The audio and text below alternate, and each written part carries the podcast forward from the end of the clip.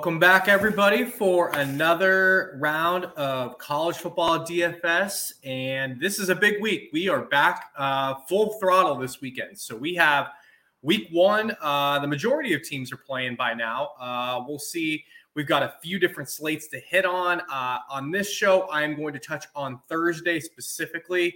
Um, I believe it's an 11 game slate we have here on DraftKings.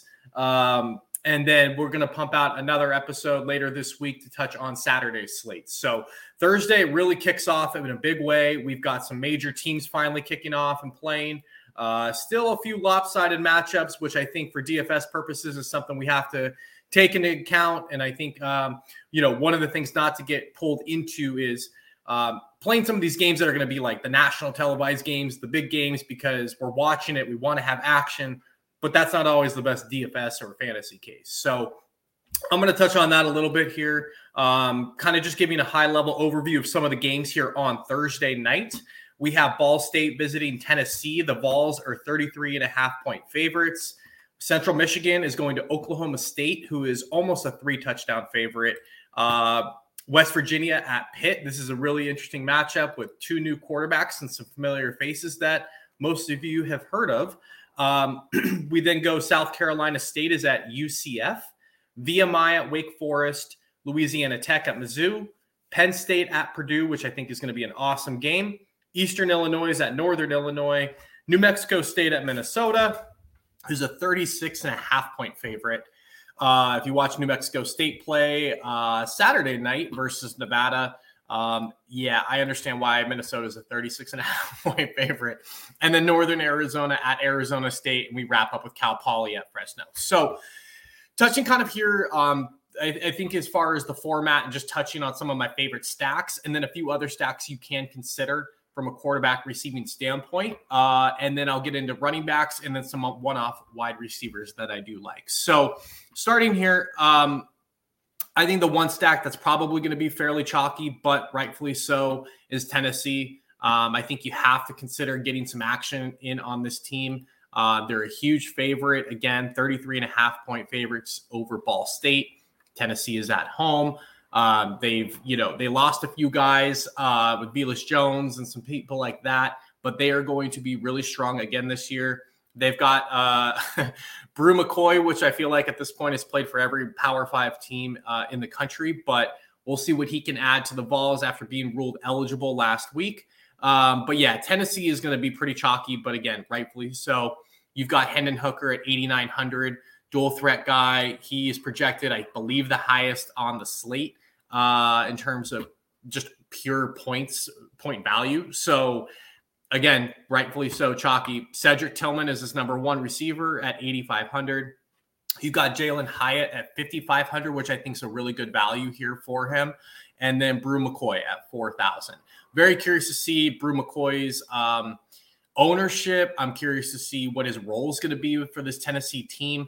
Again, this is a kid that had all the hype coming out of high school, went to Texas, USC, maybe back to Texas. I don't really remember, but he's been all over the place, um, and the hype has been there. So we'll see if he can find a role here in this offense. Um, a lot of people seem to think this could be it. So at 4,000, he may be worth taking a few shots on. But again, if I get word that he's going to be massive, massive chalk, I don't know about that at 4,000 with just such a big slate and so many guys here. Um, but Bru McCoy, you know, definitely in play for Tennessee, I think. Um, Moving on to another stack I do really like is Jake Haener, 9,100 for Fresno State. He's got his number one receiver back in Jalen Cropper at 8,300 and Josh Kelly back at 6,800. So this trio here, these three guys, I think are going to be primed for a really, really big year. Jake Haener came back to school. Um, he was actually, I believe, enrolled in Washington. Um, and then they have Jeff Tedford come back to Fresno State, I believe um, and get this team back focused. Um, look, Jake Haener is going to make a case for trying to be one of the top quarterbacks off the board in the NFL draft next year. Um, he's got a lot of talk and a lot of hype out here on the West Coast. Um, I know he's going to want to give a good showing. He's got USC here in a few weeks. So this Fresno team should blow Cal Poly out of the water. Hopefully he gets, you know, a good three quarters is what we typically hope for in these blowouts. But you could very easily see Haener here go four or five touchdowns passing, in which case he hits value anyways, whether that's, you know, in a half or in all four quarters. Doesn't really matter as much as we'd love Cal Poly to keep it kind of close. I still think Haener's a really good play here. Um, after that, we go Aidan O'Connell. This is going to be a really interesting one. So I like Aidan O'Connell uh, from a quarterback perspective. Purdue, they've got the last couple years, they've had a pretty explosive offense. I know they've lost a few guys uh, into the draft last year. I think currently they're a three and a half point dog to Penn State. Uh, my only fear in this game is Penn State is, I think, a little underrated to start the year. Um, if their defense comes to play and they can run the ball, it could slow down the, the tempo of this, this game. But Aidan O'Connell at 6,100 is a really good QB2 option, I think, for your lineups. He's got Tyrone Tracy, Broc Thompson, who's healthy again, TJ Sheffield, and Mershon Rice. Uh, all those guys, the other reason I like him is this entire stack, whether you go two guys, three guys, is really cheap. So you can easily fit in a Hendon Hooker, Tillman, bring it back with a Purdue stack, and then still probably get one of the top running backs on the slate. So I think it's a really interesting stack. Again, Penn State um, you know, I think they're underrated. I think they're a good football team. They are the favorite here. Um, this game's at Penn State, which is also a little bit of a negative, but Aidan O'Connell is kind of an interesting play at 6,100 to keep an eye on. Um, moving on, I think the next guy that you have to consider is, is Spencer Sanders, 7,800. He returns to school with Brennan Presley at 7,000 as his top receiving option this year. Jaden Bray is at 5,800 and Rashod Owens at 4,700. Those seem to be the main guys in the fold here for Oklahoma State. Uh, Oklahoma State did lose their running back, Jaylen Warren. So, you know, we'll see with a, a, veteran quarterback if they let it fly a little bit more through the air. Um, Spencer Sanders last year had some really good games and definitely hit value and, you know, possibly help people take down some tournaments. So I think he's a pretty strong play. 7,800, not too steep in terms of price, but – you know, he's definitely an option I think you have to consider. Central Michigan should be able to keep this fairly competitive and not be, you know, a 40, 50 point blowout here, which is another reason why I like him. He should get all four quarters in this game. Um, you know, they should still win. They're, I think, a 20 or 21 point favorite, we said. Um, so, yeah, I think Spencer Sanders and Oklahoma State uh, is a pretty good stack here to, to kick things off. Moving on to a few stacks that probably aren't a top consideration for me, but I will have exposure for sure. Uh, Emory Jones for Arizona State, uh, 8,400 is a transfer from Florida. You've got Elijah Badger, Cam Johnson, Andre Johnson. I think they have a few good options here in the desert for Arizona State. Um, when you look at this team, you know, again, they don't have really a main big name receiver or target. I guess Andre Johnson would probably be the number one guy, but they've got a few guys that can do some damage, and they should absolutely smoke Northern Arizona. So whether or not we play Arizona State a lot this year, especially in the passing game, that's up for debate. But I think here in week one, where Arizona State should blow these guys out, this is a really interesting opportunity and possibly a way to get a little bit different here on the slate. Moving on, Sean Clifford, Penn State. We talked about it from the Purdue side of it.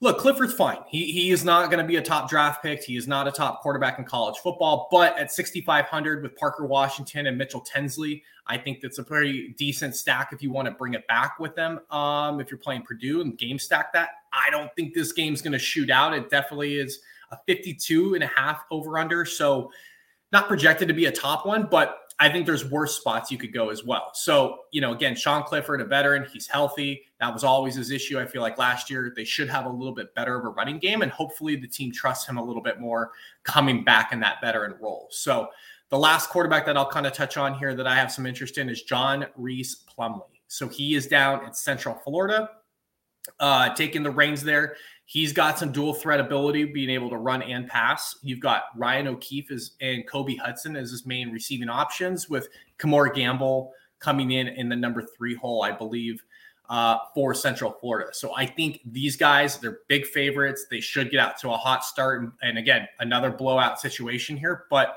could be a really interesting stack here that maybe not a lot of people are on, but I think Plumlee is kind of interesting uh, in this spot. He is not projected, which is kind of interesting for a ton of DraftKings points here. I think he's hovering right around the 20 points mark. So, yeah, when you look at it and you have Hendon Hooker hanging around 40 points, that's not ideal. But again, you know, I think this is a way that this team could absolutely smash in this spot. and you have a guy that's low owned all of a sudden now sky, skyrocketing up the board. So a little bit of under under the radar option uh, there to kind of round things out at the quarterback stack options. Um, moving on to running back, kind of touching on a few guys. Look, Mohamed Ibrahim is the number one uh, running back on the slate. He's the most expensive, probably rightfully so. He plays New Mexico State, which is just dreadful. Um, Nevada took it took him to the woodshed a little bit last weekend. Their quarterback turned the ball over a ton, and we know uh, Mohamed's going to get the totes, so he is going to get the rock a lot in this offense.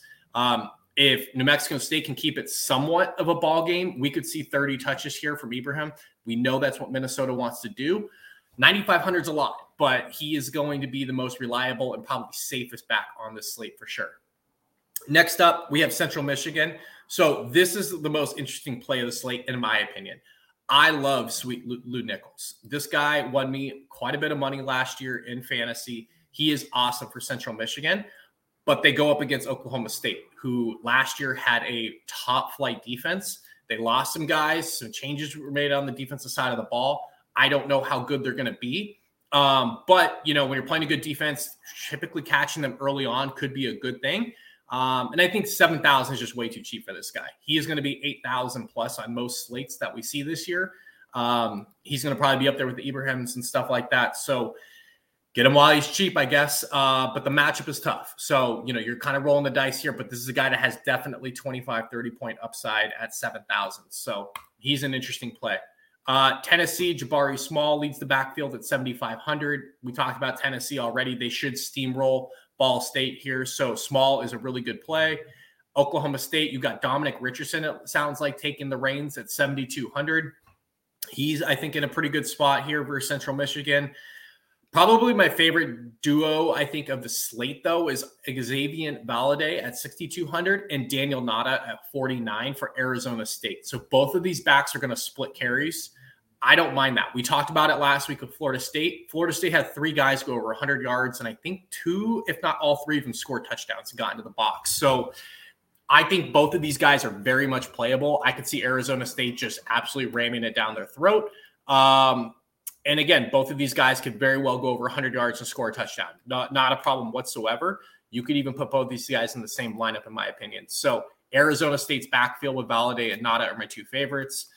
You've got Elijah Young below that. Um, he should be leading the backfield uh, for Mizzou with with Peat, who's the transfer from Stanford, dealing with some soft tissue injuries. There's some doubt that Peat will even play in this game. If that's the case, Elijah Young at 5,800 becomes a pretty good play.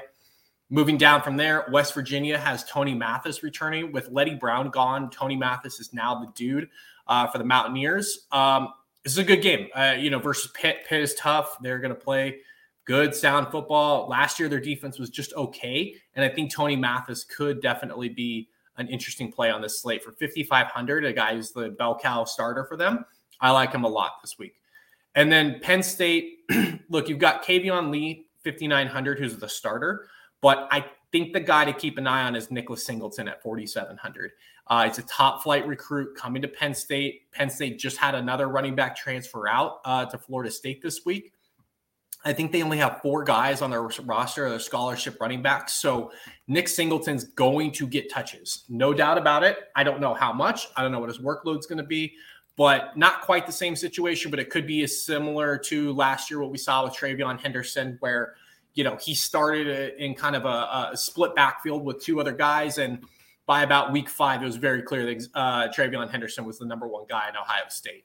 I think Nick Singleton could be that guy for Penn State. Um, all reports are he looks great in camp. He's got home run hitting ability, where the other two guys are a little bit more of the ground and pound between the tackles. So Nick Singleton could be your home run hitter at 4,700 on the slate. Some one off receivers that I like. A.T. Perry for Wake Forest. Look, Wake Forest is really interesting on this slate. They play VMI, who's absolutely terrible. I know I haven't touched about touched on these guys yet. I'm really concerned about Wake Forest's quarterback. Uh, we have obviously the backup Mitch Griffis is going to be playing. Um, he looked really bad uh, last year when he did play. Um, so I don't know, man. I, I, think he's okay to play this week. He's 8,800 is my concern. So I don't really want to put all my eggs in that basket.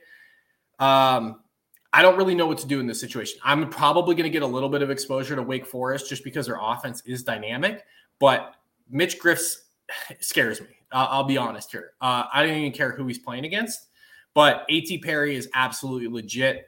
I don't think you have to worry about that. He's going to get the targets. He's going to get the touches. You've also got Donavon Greene there uh, for Wake Forest, and I think there's one other guy. Give me one second. Uh, Taylor Morin. Yeah. So they've got some dudes, man. I, this receiving core is awesome. It's a real bummer um, that Wake Forest is going to be missing um, Sam Hartman to start the year, who is one of the best quarterbacks in college football last year. I hope he gets better quickly and can return to the field because he's a lot of fun to watch. If Sam Hartman was playing in this game, it's a no brainer. Lock this group in for a top stack. But at this point, I'm just a little bit nervous at the quarterback position. So, A.T. Perry, I'll have some exposure to. Same with the other receivers for Wake Forest, but I just don't know, man. Uh, the quarterback position just makes me a little bit uneasy. Uh, two other guys, uh, Konata Mumpfield and Jaden Bradley for Pitt, uh, both projected to be pretty solid. They've got Kedon Slovis pulling the trigger at quarterback now um, for Pittsburgh. So he, they're replacing Kenny Pickett out there.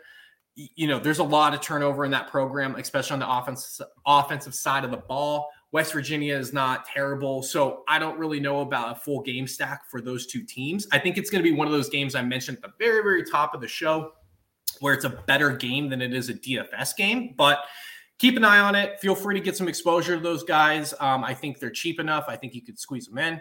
Um, and that game could have some lightning to it, but not really like where I'm going to just put all my chips into that basket. So, that's pretty much it for Thursday's slate. Uh, make sure you give us a subscribe, uh, hit a thumbs up, drop me a comment.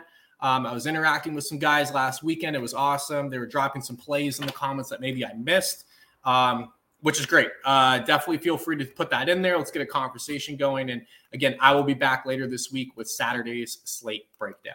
Till then, talk to y'all later.